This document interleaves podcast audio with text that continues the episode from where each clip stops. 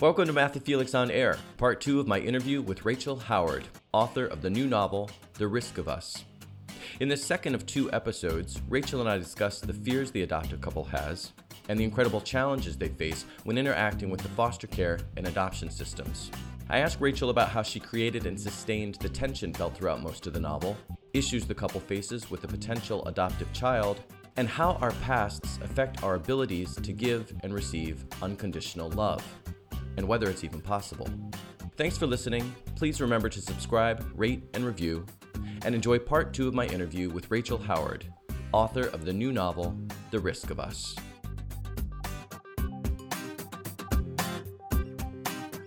And just kind of contextualizes um, these this this bigger stuff that we're talking about here, but so before I just said we are going to talk about the system, but actually I, I want to talk about the couple and sort of um, their motivations and their sort of gearing up to adopt. I thought it was interesting that they weren't even sure why they wanted to adopt. I thought that was interesting, and I'm gonna. There's a quote on page 55. The narrator is saying, "What a solid reason to do this: to help someone." In the face of the unanswerable why of parenthood, we could stake ourselves on that justification. So I thought that was so. What is the unanswerable why of parenthood, not being a parent? And two, I just thought it was interesting justification because it seems like yeah, you're helping this kid. Is, do you need to justify? So can you just speak to that a little bit? I thought that was oh, interesting. That's, so interesting because that actually was a passage that came in in. Uh, uh, the revisions I did were fairly surgical, which uh-huh. I'm sure will never happen to me again. Mm. But I also had some terrific feedback from two agents that I worked with before working with my editor at uh-huh. Mifflin. And that passage came in because I was working with this wonderful agent. Um, of the two agents, she was younger and um, in her 20s. And I, so I think that uh, your relationship to the why parenthood it sh- i think it's so contingent on what time of your life uh-huh, you're in uh-huh. and it was great to have her eye on the novel because she was saying why do they want to be parents at all interesting which yeah actually hadn't yeah. occurred to me until yeah. that point in the draft okay uh-huh and that uh-huh. uh, that brought in some of those meditations in and, that yeah. in that chapter. Okay, I love that. I love that. Uh, Interesting. Uh, yeah. Yeah. I mean, I think that um, part of what bonded Sebastian and the narrator of this novel is that they both were people who deeply wanted to be parents in an irrational or no not needed to be rationalized place in their minds for many years before they met each other. Mm-hmm. And I think there's that passage in there about how she she saw his vintage children's books and yeah. she knew that he Heidi? wanted a kid. Right, Heidi. Heidi? yep. Uh-huh. Yeah. yeah. Yeah. So they definitely have always wanted it. Yeah. But not everyone has. Yeah. No, exactly. yeah. yeah. Yeah. Okay, interesting. Um so also before we talk about this system, I wanted to talk about then okay, so so they want to have kids, so they you know they they they've known this for a long time if not almost always like you said. But uh they also there's a lot of fear associated with adoption. And this is before they even know Marisa, just in general. And so, one of the things that I think is really relevant about the book, one of the many, many things that's relevant about the book, is how you highlight the, the fears that they have going into this, which I assume are fears that so many who and who would be going into this would have. So, I'm going to talk about some of the things that some of the fears that that um, that potential adoptive parents have as they start to go into this. Uh, relative to the child and relative to actually having this new yeah. person in there. Well, I mean, I think it's, I mean, it's only healthy to be realistic going in. So that's yeah. part of the reason I wrote the book. I mean, I mean, actually, the only reason I wrote the book is because, to be perfectly honest, that's what we expect I, here. when you're a writer and uh, you're you love fiction from such a young age, and you love what fiction can do, and that it can hold impossible to reconcile things and it can hold them in this larger sphere of reconciliation. like when a story comes to you that holds that, that's what fiction is for. So that's what you do. Yeah. And then whatever comes of that, you can't even think about because if you bring any agenda into it, it won't be doing that thing anymore mm-hmm. that fiction can do. It mm-hmm. will be doing the agenda. Mm-hmm. So you had to absolutely you cannot bring any agenda into it. Yeah. Um, so it's funny because people ask me like, why did you write the book? And did you do it because you wanted to help people who right. might become foster right. parents or to encourage more foster parents? And and now I can say I do have a desire that I hope it encourages more people to do this kind of adopting. But that wasn't the motivation. But I, to be completely honest, I could not have any agenda while I was writing it.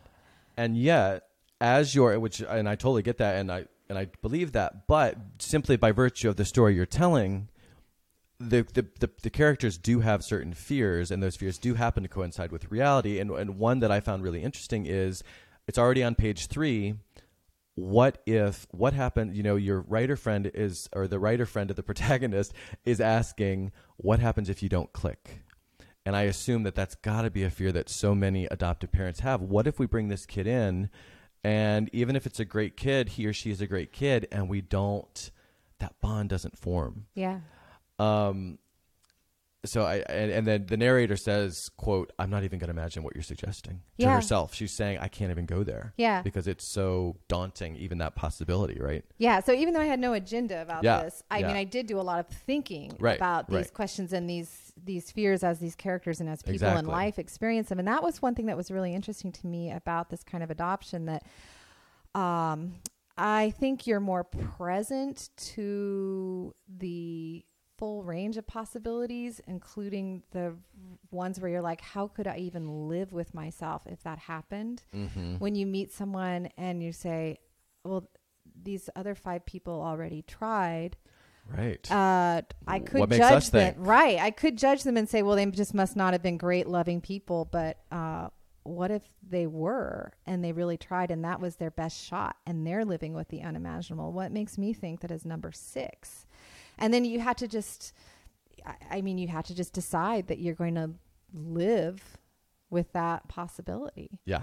Um, but what was interesting to me was uh, for uh, the parents, would be parents in this situation, that question is like live and in front of them. Mm-hmm. Whereas to a lot of parents who are giving birth or having biological children, I mean, I don't know because I haven't, but from it seems like the assumption is um, that of course they're going to have that bond, and of course they're going to love this child unconditionally Yeah. which actually though is not is not guaranteed in that situation either Yeah. Yeah. But we assume. but we assume Yeah. but there's some you know I'm I'm I'm very influenced by Buddhism Mm-hmm. uh, in my writing life as well as in my personal life and you know we go around living with these delusions and these false assumptions I don't. and I don't. But I hear that a lot of people do. Yeah. Yeah, and that, Yeah. I mean, and that's one of them though. That like, well, if you have a biological child, you're very in control of that situation, and the bond is going to naturally happen, and it's going to be a beautiful relationship. Whereas if you do this other kind of bonding, it's going to be more risky. I mean, I don't know how you could mm, like statistically quantify the risks, but you know, just this situation just kind of removes the veil. Yeah. Yeah. Yeah. Removing the veil. Okay, so let's talk about the system. Uh, what are some of the challenges that you learned about the system? And I have a list here that I can help you with. But just off the top of your head, because there's so much about the system that's just kind of insane, right? I mean, it's kind of the worst of bureaucracy in a lot of ways. And then, um, so yeah, so so what did you learn, and what did the, what did the characters learn? The the couple, what did they learn as they embark upon this journey? Mm-hmm. Some of the highlights. Uh, well, the thing that ends up being the most difficult for the the narrator of the book, the woman, is just the level of surveillance. Yeah. Um, yeah, that there's a lot of players in the mix, and Mhm. you're again like why this was right for fiction, trying to create this intimate bond and also like have authority of like I'm I'm going to be the parent now and step up to that. And meanwhile, you've got two or three social workers, mental health care workers, various therapists, CASAs. You've got all of these people watching. Mhm. it's an intense way to try to make an intimate Right. bond. Right. And sometimes they're competing with each other. Mm-hmm. Sometimes these agencies are telling, they're giving the protagonists, the, the, the couple conflicting information. They're sort of competing for authority. And then, so, so the, the couple's kind of, like, like you said, first of all, there's the, we, we want to have this intimate connection. How can we do that when we're being watched by five different state or national or county entities? But then on top of it, when they're getting conflicting information, um, and then um, one thing that was really interesting along these lines, a, a particular sort of angle on this, or not angle, but aspect of this was the. Uh, I'm scrolling in my notes to remember the name. The new paradigm. Mm. Can you talk Which to that from a little book. bit? That's the thing. It sounded like it was probably again. this is where Uh. fiction and nonfiction meet. Uh, tell me a little bit about that because that just drove me crazy. This is like the only place I can talk about this. Talk legit- about it, legitimately because Yeah. so that was part of my research Uh-huh. um, from both being uh, a parent in this situation myself Yeah. prior to writing the book and Yeah. then also working on the book, doing more research on this. Um, I actually wrote a column recently about this book, and um, they it wouldn't get published by the particular publication. it- Interesting. yeah. It's too touchy sort of Uh, thing, or big- well, yeah, too touchy interesting for the parenting section, you know, which needs to be softer Uh-huh. and just, you know, you don't want to get into like investigative journalism. Yeah, yeah. But you know, it turns out that this particular parenting book, uh, set of parenting books um, by an author. I mean, can I, I can say his name here. It's uh, it's B. Bryan Post, and and he co-authored a book called Logic and Beyond Logic and Consequences, and then he has a series of his own parenting books. They are uh, dominate. Uh, they're often recommended in the field. Mhm. And then it turns out um, there's been a Virginia Pilot expose about him advertising himself with false credentials and being ordered to desist in that. okay, so that part of the story is true. that part is true. Yeah, yeah, yeah. that part is true. Yeah. And so, yeah, so um, um, certain um, certain players may be pushing certain parenting books or parenting advice very hard, Mm-hmm. and if you're the would-be adoptive parent in this situation, you're being told, "Well, we all hope that this adoption is going to go through, but we can't guarantee that it will." It's also in part the court that decides Mm-hmm. And I have the power to move the child to another placement. And you're th- you're thinking, well, what happens if they don't see me following this parenting book to the letter that I can't stomach? Well, and in the book, and I assume, I suspect this is true, but in the book, you talk about, or the um, the narrator talks about how a woman, I think a foster parent or an adoptive parent, I think it was in Virginia, didn't follow the book, and the child was taken away from them. Yeah, I don't know if that really happened. That's true. So if you Yeah. Google Virginia pilot, uh, B. Bryan Post, all of the documented things about this will come up. even though, so even though he was exposed as not necessarily being qualified to write these kind of books, agencies were still requiring foster parents and adoptive parents to follow his his guidelines. Yeah, yeah. which adds again to the point of the the confusion that these poor parents who are trying to do this are subjected to. I mean, what better example of of just mixed messages? And Yes. should we really be doing this or not? But they're making us do this. If we don't do it, even though now we know he's not an expert, we might lose the kid. So I guess we should. The the thing that you quote in the book or cite in the book, which again I don't know if this part's fiction or nonfiction, is that this guy apparently said that they need to um, that parents. it's funny, but it's horrible. So it's really not funny. But that parents should be drinking from baby bottles at the dinner table. Yeah. There was something like that. Right. Yeah. Uh, yeah, and that that's also documented in the in the uh, in the news article. Wow. Interesting though, just all of this stuff being so subtle and difficult, and that's why again why it makes a good fiction. Yeah. In real life, not in. I have actually found that the most important thing in this kind of adoption is making this intimate physical connection, Mhm. which could be something like drinking baby bottles to get like things that sound Absurd crazy and absurd that you would do with a 10 or 11 year old actually can be uh, highly like uh, or the only thing that makes that kind of bond Interesting. but what where it becomes difficult is how can you force that kind of intimacy on someone Yeah. i mean it's so they have to come to it in their own way Yeah. in my own life, not in the book, there was a moment where I found myself in a room with five different players in the system and two on speakerphone. And we were talking through something that had happened in our family life. And I suddenly just said, Oh my God, I understand now. There's an inherent tension here. There's me needing to step up and say, I am this child's parent. I know what she needs. I'm just going to claim that. I don't need anyone else. I am the ultimate authority on this. Right. And there's all of you doing your jobs and trying to be protective and within your constraints and needing to oversee me. And we're both in the positions that we're in because we have to be. And, ostensibly for the best interest, in the best interest in of the, the, best child, interest of the ostensibly. And right. yeah, and yet somehow I've got to break it. I've Yeah. got to just step up. Yep. yes. Okay, you don't realize it, but that was an amazing segue. Oh. because my next section here is about tension.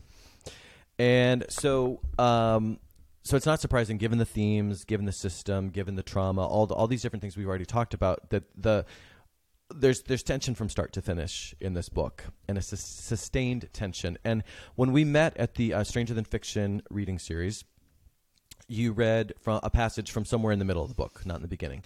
And then when I saw you read a second time, and I joked, "Oh, you're not going to read the same passage you did last time," not intending to be an ass, but ultimately being an ass Being because you were like, helpful. you were like, "Oh, actually, I was going to," and then you got up and you didn't.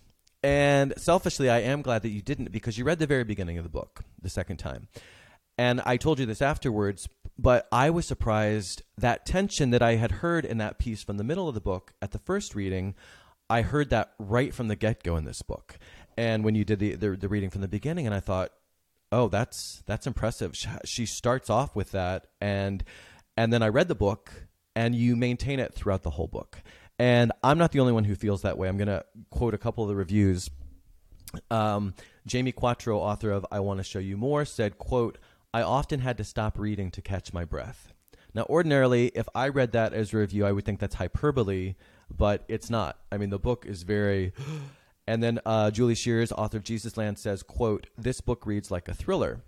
So can you talk to me about, and this is part of, I, I want to know just in general, but then selfishly, I want to know from a writing perspective, from a craft perspective, a little bit about how you not only create that tension, but sustain that tension. Because that could be really, you could blow that. You know, you could overdo it, you could underdo it. Um, and usually that sort of tension comes in sort of bursts. And here, it's very even, and I'm on edge most of the time that I'm reading this book. So, can you just tell us a little bit about that? Yeah. Uh, so the two things that were really helpful craft wise, Yeah. uh, the the pontilist idea that I was telling you about. That okay, I'm never going to conflate things here, but there's just going to be a moment of something really painful, a moment of something really beautiful, painful, beautiful, and they exist and they keep going side by side. So mm-hmm, that keeps the tension. mm-hmm. Um, the other thing I discovered, um, as part of the impetus was feeling I have an opportunity here, and this was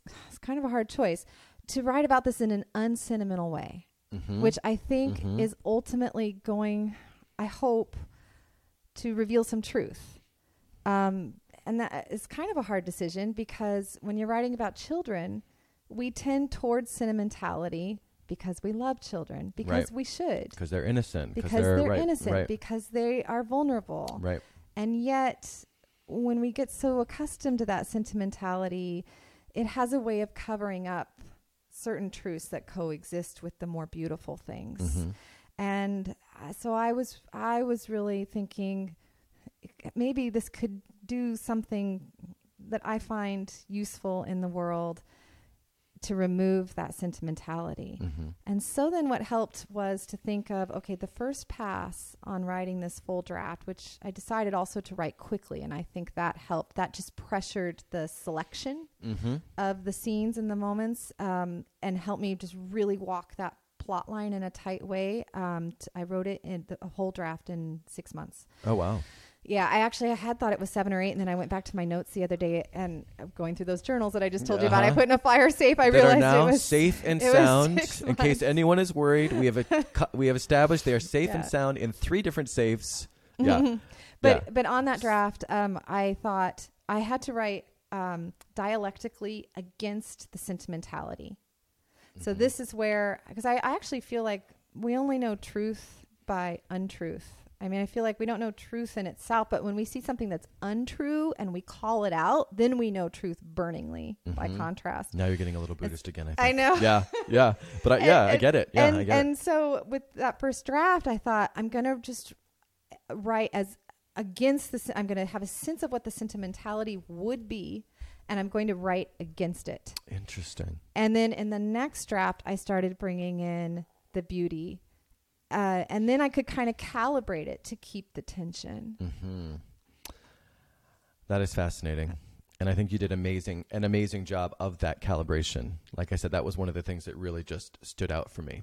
So thank you for sharing that. Um, a couple other questions since we're now on craft.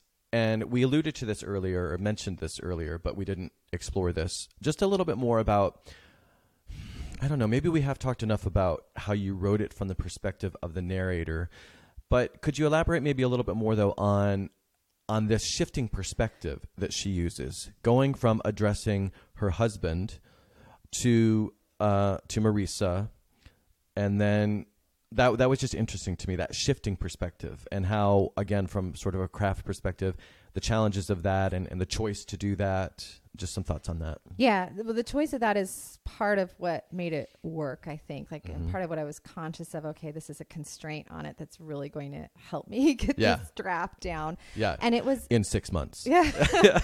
By the way. will never happen in my life again. Don't say that. Don't say that. Okay, I, there's a theme here in the book that we're not going to talk about, but there's a theme of not jinxing things, right? Right, right. So don't yeah. jinx it because you said that like three times. That's it. Three times the charm. Let's just throw out. This could happen again. You can have an idea that's this like contained, and that is just this, and you crank out a draft in six months because the idea is just so right. It could happen again. You know, you're right. You're right. Let's You throw that out never there. rule out possibilities. No. You're right. okay. Now that I've got you back on track with that, you were saying about perspective and the two different. Oh, and so um, actually, though, that was um, in large part inspired by Jenny Offill. I mean, I want to give due credit to the influence of Yeah. other writers in finding your models Mhm. and um, embracing them and not being afraid to do that and, and then hoping they approve later. but but Uh-huh. uh, Jenny Offill's Department of Speculation was a book that I just loved when it came out. And um, so the spareness of that book, but then also the way she used point of view to enact the conflict. Um, she also uses uh, a woman addressing her husband at the outset, although she doesn't. She doesn't do it to the. Uh, it kind of falls off, and you sort of just feel like you're just reading. Then you you you lose your awareness of that addressee Mhm. more in her Mhm. book. Mhm. And then what she does is um, she reaches a moment in the plot where um, the husband has cheated on her.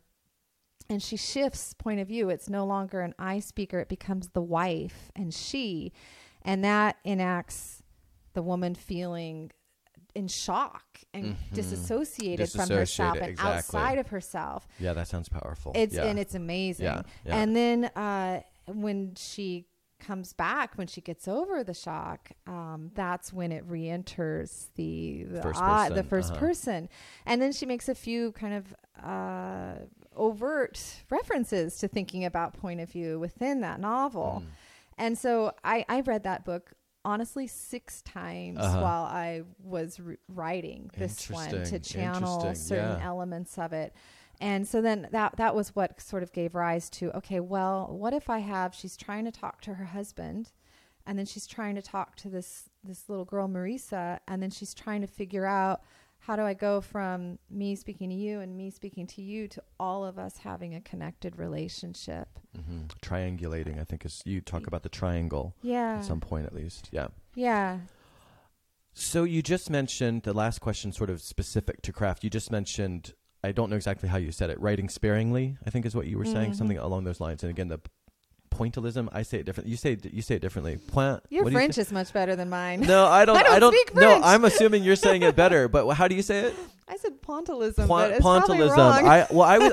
I just assumed it was pointillism because it's little points. I think you're right. so I could be. Co- no, but do you, do you realize? Quick aside. Um, first of all, I want to say hi, Susan, Aaron, and Matthew. Matthew's just joined. But I was saying the, the title to my new book wrong for like six months. So I don't know, which is that's embarrassing too because now it's recorded everywhere. And I. But uh, so you might be right. I just I. I don't know, but anyway, what was I trying to get there? The point. Oh yeah. So my question. total distraction. My question though was about the, the sparingly, Hmm. uh, writing sparingly, and I loved. Um, and again, again, I don't know. May, maybe there's nothing to add here, but I loved how you structured each chapter is sort of a moment, Mm-hmm. right? And then there's little section break after little section break. So each little section within a chapter is two or three paragraphs, sometimes more. Um, any other comments on that, or I don't know. Again, maybe we've kind of covered that. I liked that. Really kept things moving. It did keep it spare, but with enough and, and condensed. It's like you got what we needed to get in Mhm. those moments, which of Mhm. course is so hard to do, right? To get it down to those just the essential. yeah. Um, and you said you wrote really quickly, and that was part of it. Anything else to add, or have we kind of covered that? Oh, no, I mean that is my my method and Mm. that is where a lot of the work goes is to finding that one image or that one word that that sh- that shows it i mean it's the show don't tell cliche but um But it's so to, true. to me, yeah, and to me, my own take on it is I, I want things to always be three dimensional. So I want it to be that I, as author, and then the reader, we are sort of standing next to each other, both looking at what is being put into the space of the story. Mm-hmm. I don't want to be explaining things to the reader. I want them to see what I have decided to show them. We are side by side looking at what I put in that space. Right. And so for that to work, I need to get it down to that spareness so that that one charged thing can Yeah. be there to look at. Yeah. So again, in, in the um, one thing for me that I think created some of the some of the tension, in addition to what you've already described, is there's a lot of back and forth, and what I mean about like a certain idea or issue or, and and along the lines of what you were just saying, but we're experiencing it with the narrator, and she's trying to figure out again whether X is going to happen or whether Y is right or whatever again the issue or, or challenge might be. But because we're experiencing with her, we don't get the answer, so we share her her tension. And so, I, a couple things. There are a couple. There are several, but a couple things just to call out of examples of that back and forth. While I was sort of on the edge of my seat. First of all, there's the question, of course, the couple is, you know, are are we going to adopt or not? That's the obvious the obvious big question. Uh, but Marisa is also sending them really mm-hmm. mixed signals, Yeah. which just further, as if it's not already complicated enough. Can you speak to that a little bit? Because that was interesting as Yeah. well. Well, that Yeah. was another one of those elements where I was like, oh, this is why this is good for fiction. Right, Because right. the assumption would be the the the cliche of it the you know the prefabricated idea of this scenario would be that the child just wants permanent parents Right. and and Straightforward. that's partly true, but it's not the whole truth because if you're a person who has learned how to be an independent operator and you for your survival. for your survival, uh, but you know that that sort of freedom and self-possession, you don't want to give that up. Yeah. And so you, you're going to be at war within yourself. There's going to be moments where you really want to compromise to be part of this family because it is a huge compromise to become a part of a family. And in, even for a seven year old child, there's going to be moments where you're like, eh, actually, I was pretty happy being an independent operator. Mhm. I don't, I don't want to do this. Well, and especially if she's already been, or any child, any foster child's already been in multiple families, they don't that have not worked out. They're not going to just assume, I would guess, that family five or six is the right one. They're probably going to be that much more reticent to trust that this is the right one.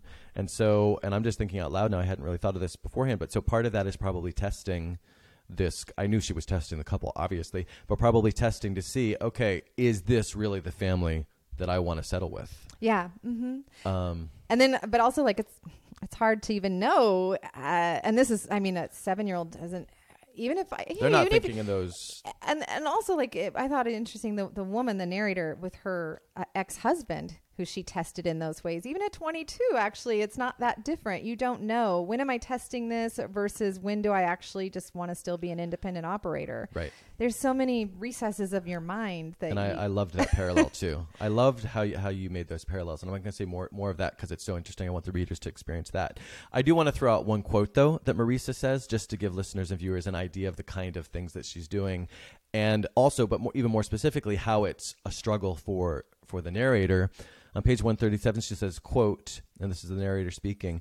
I think of our hardest day when Marissa, uh, when Marissa drew, sorry, wrong. Yeah, when Marissa drew a hurtful picture of the protagonist. Oh, sorry, that's you. That's not a quote. Let me try this over. Okay, quote. I think of our hardest day. Okay, and so this hardest day is when Marissa is she draws this horrible picture of her potential adoptive mom, and the mom is really hurt. So now going back to the quote, I could not even look at you, and the next day it was like you'd had amnesia. You're the best mommy, and suddenly I had amnesia too. Hmm. So I love that because it shows that quote just shows both sides of it, right? The mom is just hurt and devastated and angry and whatever the the mixture of emotions. And then the next day the kid has moved on and she's being her cute little self and so the mom moves on and it's just this mm-hmm. tough situation to to to to to say the least. Okay, so and that's just one example, but another really poignant sort of back and forth issue that's really central to this story is so there's the question of whether or not to adopt. Obviously, that's the overarching one. But underlying that is the question of can will they even like her.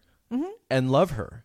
So there's the thing about clicking. I guess this is just clicking only on much, much deeper. You know, at one time, at one point, I don't have a quote here, but at one point, the um, the the protagonist is talking with her husband, and basically, she's like, "Yeah, you know, I love her," and the husband's not quite ready to say that, and he's not even sure he likes her because of all the stuff that they're putting her through, putting them through.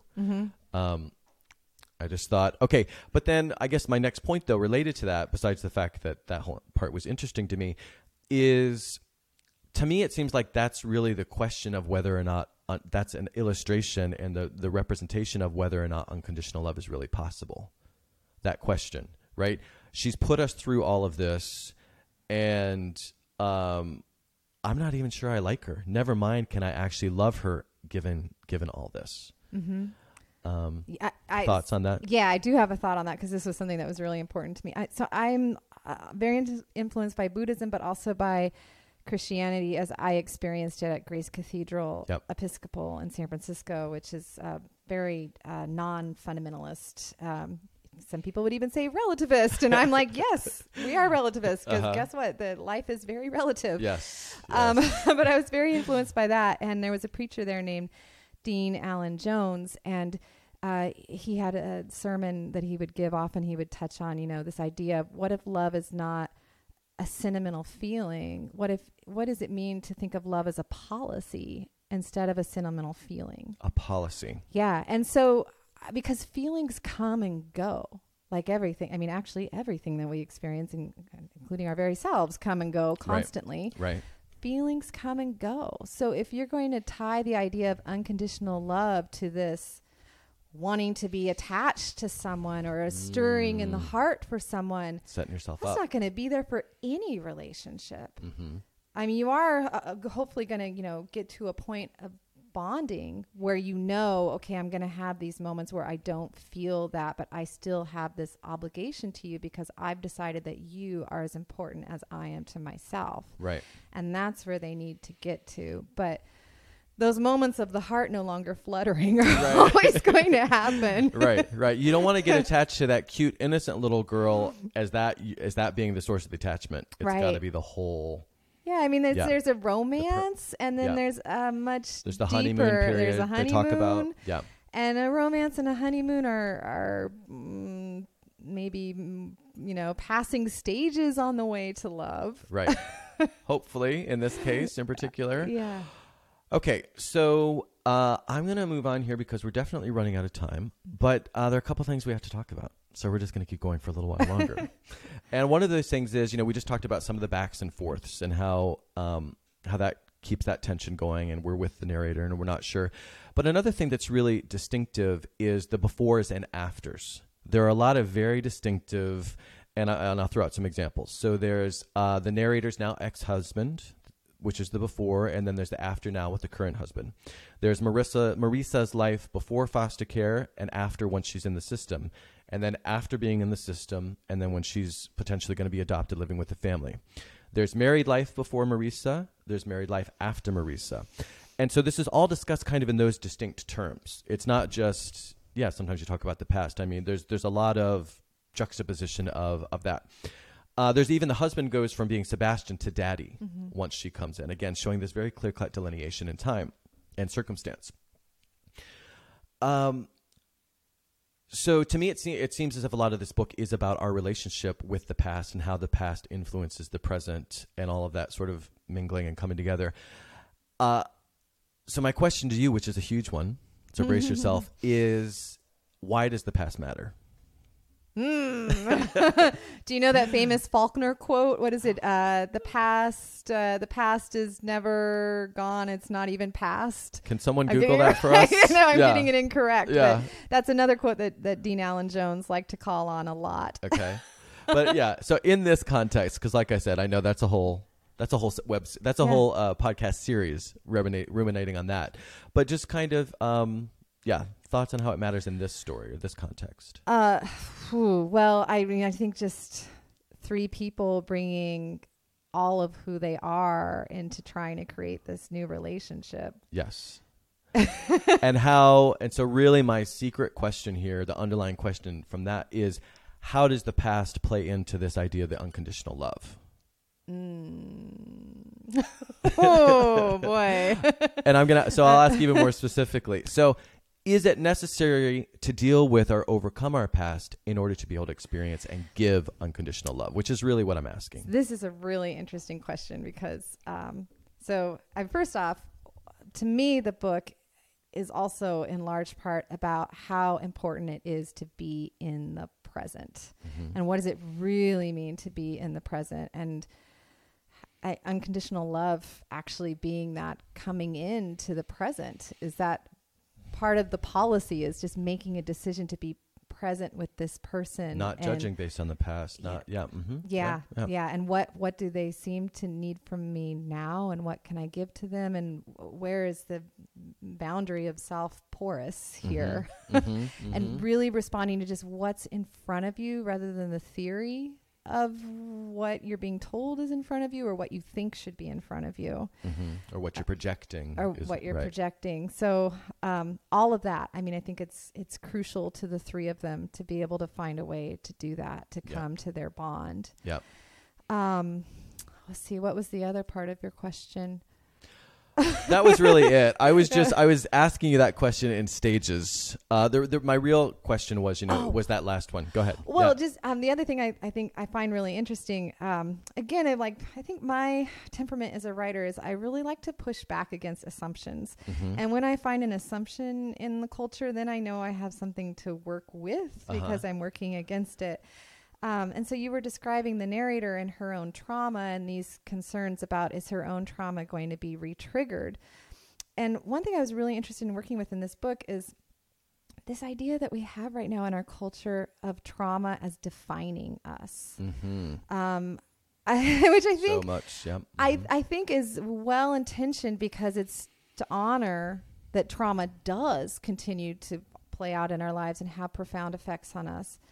On the other hand, I feel like the culture takes it so far that it's as though like the person like caught a virus that now you have PTSD forever and this is I who am you are. Exactly. I am PTSD, Right. and then you take it on as an Right. identity, and that becomes sort of can become self fulfilling. Mhm. And my fear is it can become self fulfilling for foster kids who are capable of so much more resilience than than we may realize in if we're in this well-intentioned way trying to attach these disorders and identities upon them which they then feel us projecting upon them which they then take on as like well this must be my destiny that I'm a broken person. Right.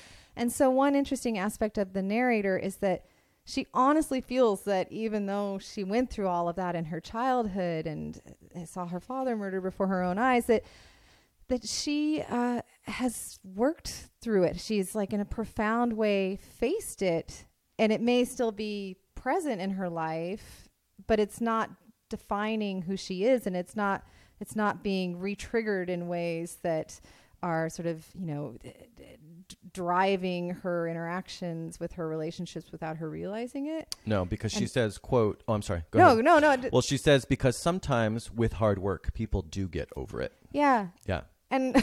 that's a quality of myself that I gave to this narrator. Yeah. which I then had to like again try to drop the agenda and just work with it as a story element. But I thought it was an interesting story element because I thought the conventional way of telling this story would be about her having her own trauma re-triggered and then it would be about how we're never really free of trauma and it Mhm. becomes who we are and it's this awful trap there and i just um, have a more hopeful experiential sense Mhm. of uh, human capability Amen. yeah Um. Okay. So I want to say really quickly. So we're already an hour and a half, but oh wow i can't yeah. believe that I know. Isn't that good? That's a good sign, right? When we get to an hour and a half and don't know how it happened, Wow. that's a good sign. And I still have a couple other questions. If, like I said, unless you have to go someplace, but I've got you trapped in here with the lights and stuff, so you can't go anywhere. I do want to throw out though, if anyone has questions, now would be the time to throw them um, our way. I'm going to ask her a couple more things. Um, so feel free to uh, to throw those our way on Facebook uh, through direct message. But uh, okay, I'm not going to give any spoilers away about the ending. I do just want to say though that I did not know how it was going to end, and that and again I still had that tension of this could go either way or this could go three or four or five different ways, and I thought you very adeptly and convincingly pulled off the ending. So thank you for that. Crafted the ending. So the last big question I'm going to ask you, not quite as big as why is the past important, but close. Actually, maybe this is bigger. Brace yourself. I don't know. Maybe this is bigger. So you, excuse me, you set off to write this novel as an exploration of unconditional love. Like that was the main one of the reasons you wanted to look at that theme. We know how the unconditional love plays out in the novel itself, in the story itself. Readers will they'll see that firsthand. But how did what did you learn? How did it change your perception and understanding, if at all? I assume it did, of unconditional love. Going through the process of actually writing this book, did that change how you think of, see, experience unconditional love, including whether or not it's even actually possible? Yeah, uh, it did. Yeah, and it's kind of interesting because uh, so you were asking before about the difference between nonfiction and fiction, and um, this book does feel to me very different from the memoir um, and that there I it, there wasn't a catharsis to writing this book for me. Whereas mm-hmm. with the mm-hmm. memoir about my my father's unsolved murder, I really did feel like I was writing it because I had to, because I had to figure out something about myself, sure. because I needed to have a catharsis that moved me out of one story in my life and into hopefully future stories mm-hmm, of my mm-hmm, life. Mm-hmm. And the book actually did that. Mm. And I think memoir is great for doing that. Yeah. Like, I always like to yeah. tell people like memoir is like if it's therapy, great. It's therapy plus. You have art and therapy at the same time. Right. Let's embrace them both. Just make sure you get good writing quality thrown in there. Right, right. As well. That's and right. And then we're all good. If you're doing your therapy Yeah. and then the, the quality of it rises to the level of art, then it's I don't believe in that denigrating like, well, memoir is just therapy. Yeah. Because if, if it rises to the level of art, then Right. it does. And if it had therapeutic effects too, then bonus. Well, That's what we call But- a win-win. yeah. Yeah. Yeah. But um, that that wasn't the case in writing the novel. There was nothing therapeutic or cathartic about it, but it was a kind of laboratory for me of thinking through these really challenging spiritual questions Mhm. and coming to new ways of thinking about them. And so most of you know what I've been saying today is as a just Result of because a result of using this story as kind of a laboratory for those questions. And um, uh, but I I did come to feel that uh, yeah, absolutely, unconditional love is possible. I'm glad that's your conclusion. All right. That's a great way to end today. We have just determined unconditional love is possible. I love that. And readers, listeners, watchers um, can come probably to that conclusion through reading this book themselves, or at least do a lot more t- reflection on their own related to that. Um, I don't know firsthand anything about foster care or adoption. I don't know anything firsthand, but I will say that it's hard for me to imagine that this wouldn't this book wouldn't greatly benefit anyone who's thinking about it, who's already been through it, whether it's um, you know, to, to, to, eh, from an informational standpoint, from a sort of preparing them standpoint, from a things to think about standpoint, but then also, of course, just anyone who wants to read a compelling, engrossing, moving story. So, thank you for sharing all that, and thank you for, thank you for writing it, Oh, thank and thanks so for coming much. here to, to talk about it today. Uh, quick, quick couple administrative questions before we sign off. So you just did a tour, you just did some readings. I know you've done a couple other podcasts. Is there anything imminent coming up that we want to share, or are you? You're, I know you're back to writing a new book. So is that the focus, or are you still out making the rounds and we need to share anything? Um, no, I'm just primarily in the book. Um, I am teaching at the Squaw Valley Community of Writers Conference in Okay. a couple of weeks, Okay. July, and Yep. uh, and reading and on panels there. And I, I will just say that's a great conference, along with uh, Lit Camp Conference that Mhm. you're also familiar with that Mhm. I've been to in the past. yep. And so, yeah. All right, let's keep him busy. Mhm. Okay, so let me just throw out uh, rachelhoward.com is your website, and um, thank you very much for being here. Thank you. Thanks. All right. That is all for today. Uh, thanks again to my guest, Rachel Howard, author of The Risk of Us. And I'm going to fix this microphone. It has been driving me crazy for the past hour and a half. Uh, no show next week, but the following week, June 30th, my guest will be uh, Guide Dogs for the Blind CEO, Christine Benninger. Thanks to Wordspace Studios for hosting me. They, again, are at wordspacesstudios.com. Thank you for watching and listening. If you like the show, would you please share on social media and subscribe, rate, and review wherever you watch or listen? It really helps, and I really appreciate it. For more about me, my website is at matthewfelix.com, and links to my social media, books, other podcasts, and all the rest can be found there. If you have any comments, ideas for the show, or just want to say hello, I can be reached at felixonair at matthewfelix.com. Thanks again for watching and listening, and have a great week.